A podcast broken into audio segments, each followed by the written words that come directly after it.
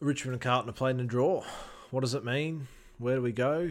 Uh, there's a whole lot to unpack in a lot of different ways. Just a few quick thoughts from me after that match. Firstly, bad kicking's bad football. It's a pretty old saying, but it still rings true. Richmond were very wasteful early.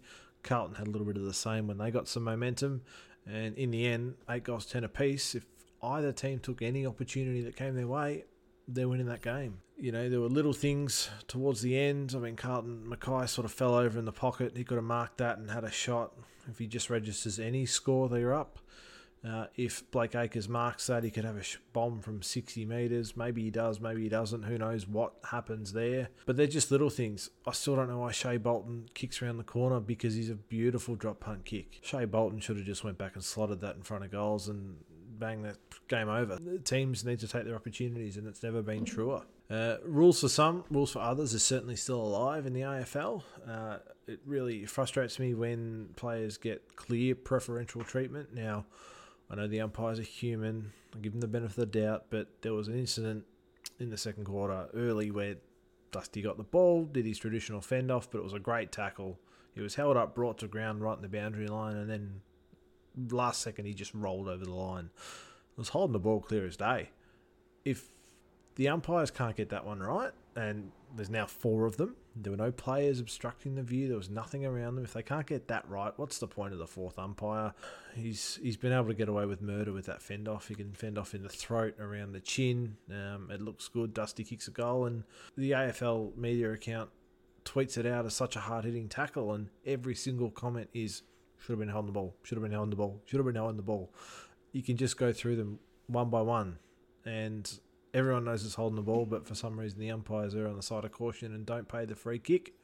You want to keep the game moving, pay the obvious ones that are there. I didn't see the Richmond side that's going to win the premiership or threaten for a flag. Everyone's been talking about it in the off season. Hopper and Taranto, they're guns, they're coming in.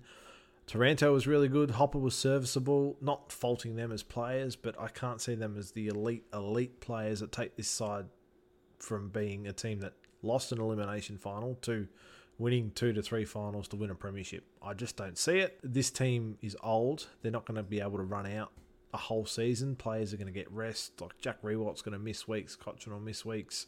Uh, who knows what Dusty's got left in terms of playing a full season, and I think they're going to need it from him. Uh, and I still, I'm pretty happy with where I sit in terms of Richmond missing the eight this year with my our ladder predictions, which came out earlier this week. Last thing that really stood out for me was both teams look rusty. We've only played one match simulation and one preseason game in the lead up to it, and they looked rusty. Eight goals, ten apiece. The over 171 and a half points was just value. Well, eight goals, 10, 58 apiece. They got to 116, which is not even close to that over under margin. Uh, they looked rusty. Um, they seemed to pick up in the second half. It was two goals to four at half time, finished on eight goals apiece. So that's six goals in the first half, ten goals in the second. So they started to sort of find their feet. It was a bit of a slog throughout, and I reckon we might see a bit of a common theme this round. Uh, anyone who's saying it was great, it was a defensive game, it was a close game, no, it wasn't. It was a low, it was a below average game. Uh, we got a close result and it was a bit of a thrilling finish, but because both teams were equally poor turning it over, um, not taking their chances, and it was thrilling, but wasn't all that exciting. And then the draw just leaves a bit of an empty taste in your mouth. So I'm really looking forward to tomorrow night. Collingwood Geelong. It was a cracking qualifying final last year. Uh, I'm expecting a big show, bigger crowd there tomorrow night, and uh, I can't wait for the rest of the round. Uh, good luck to your team this weekend, and we'll see you in the next one.